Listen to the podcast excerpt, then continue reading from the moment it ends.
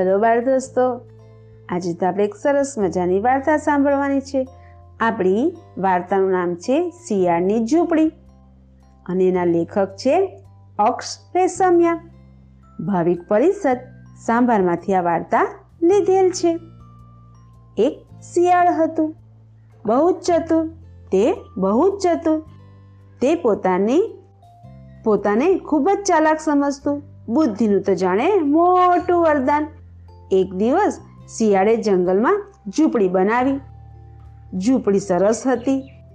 એ તેમાં તો ઉનાળામાં ગરમી ન લાગે, શિયાળામાં ઠંડી ન લાગે અને ચોમાસામાં તો વરસાદનું પાણી આવે જ નહીં.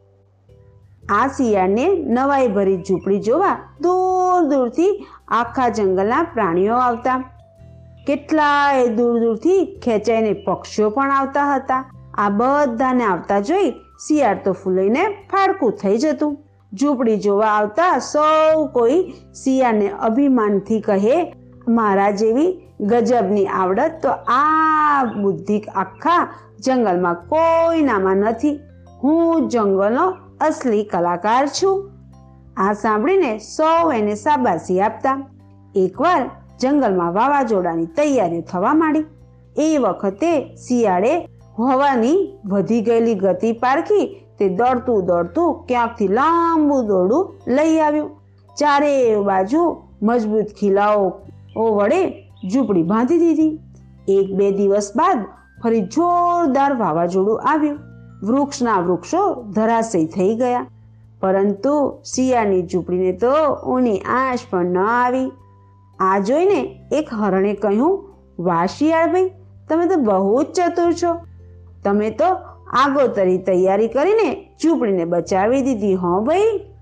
તે હોય જ ને હરણભાઈ. અમથું જ મારું નામ બુદ્ધિશાળી શિયાળ પાડ્યું છે. મારી બુદ્ધિને પહોંચે તો એવું આખા જંગલમાં કોઈ નથી. અભિમાનમાં શિયાળ બોલ્યું. તમારી હોશિયારીને સો સો સલામ, હં.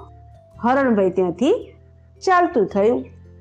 શિયાળની ઝૂંપડી જોઈને એક દિવસ સસલાને પણ ઝૂંપડી બાંધવાનો વિચાર આવ્યો.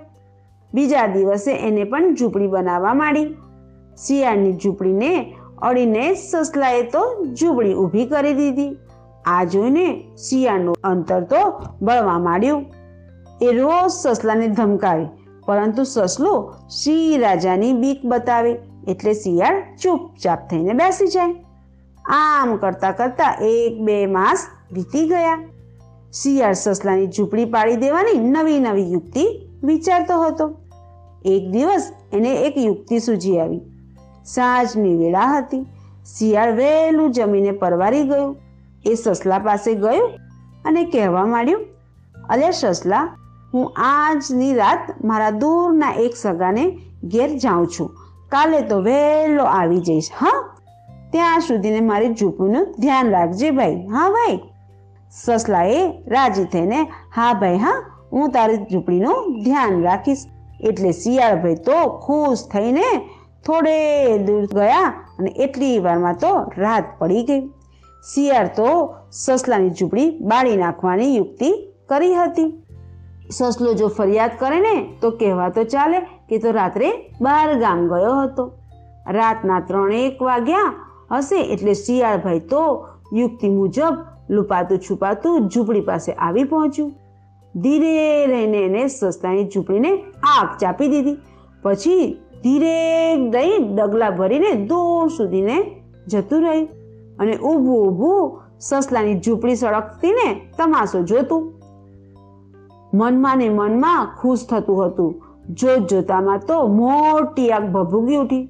સસલાની ઝૂંપડી ભેગી એ શિયાળની ઝૂંપડી પણ બળવા માંડી.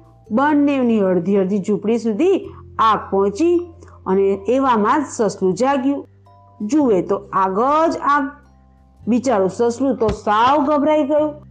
બે બાકડું બનીને તે આમ તેમ દોડવા માંડ્યું અને બૂમો પાડવા માંડી. દોડો રે ભાઈ, દોડો, આગ લાગી, દોડો રે ભાઈ, દોડો, આગ લાગી, મારી ઝૂંપડીને આગ લાગી, દોડો રે ભાઈ, દોડો. સસલાનો ચિત્કાર સાંભળી આસપાસમાં વસતા સૌ પ્રાણીઓ દોડતા દોડતા આવી ગયા.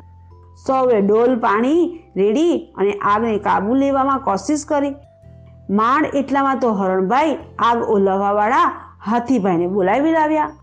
હાથીભાઈ તો સૂંઢમાં પાણી ભરી અને પાણીના ફુવારા છૂટાવે છાંટે.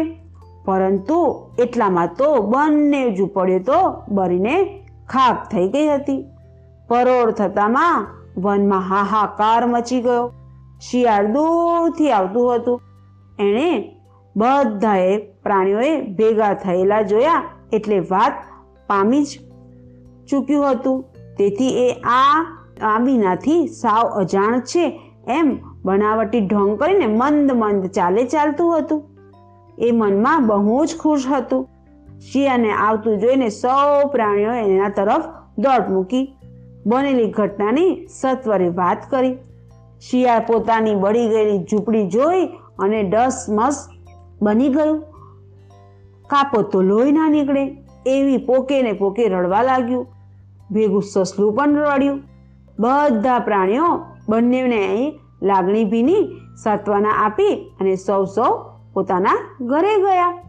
પછી એકલું પડેલું શિયાળ રાખના ઢગલા તરફ જોતું, મનમાં બબડતું.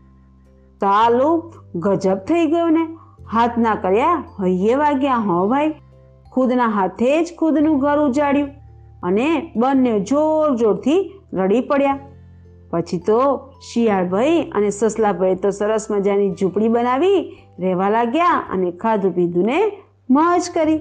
આપણી વાર્તા પૂરી. બાળ દોસ્તો, વાર્તા ગમીને આવજો.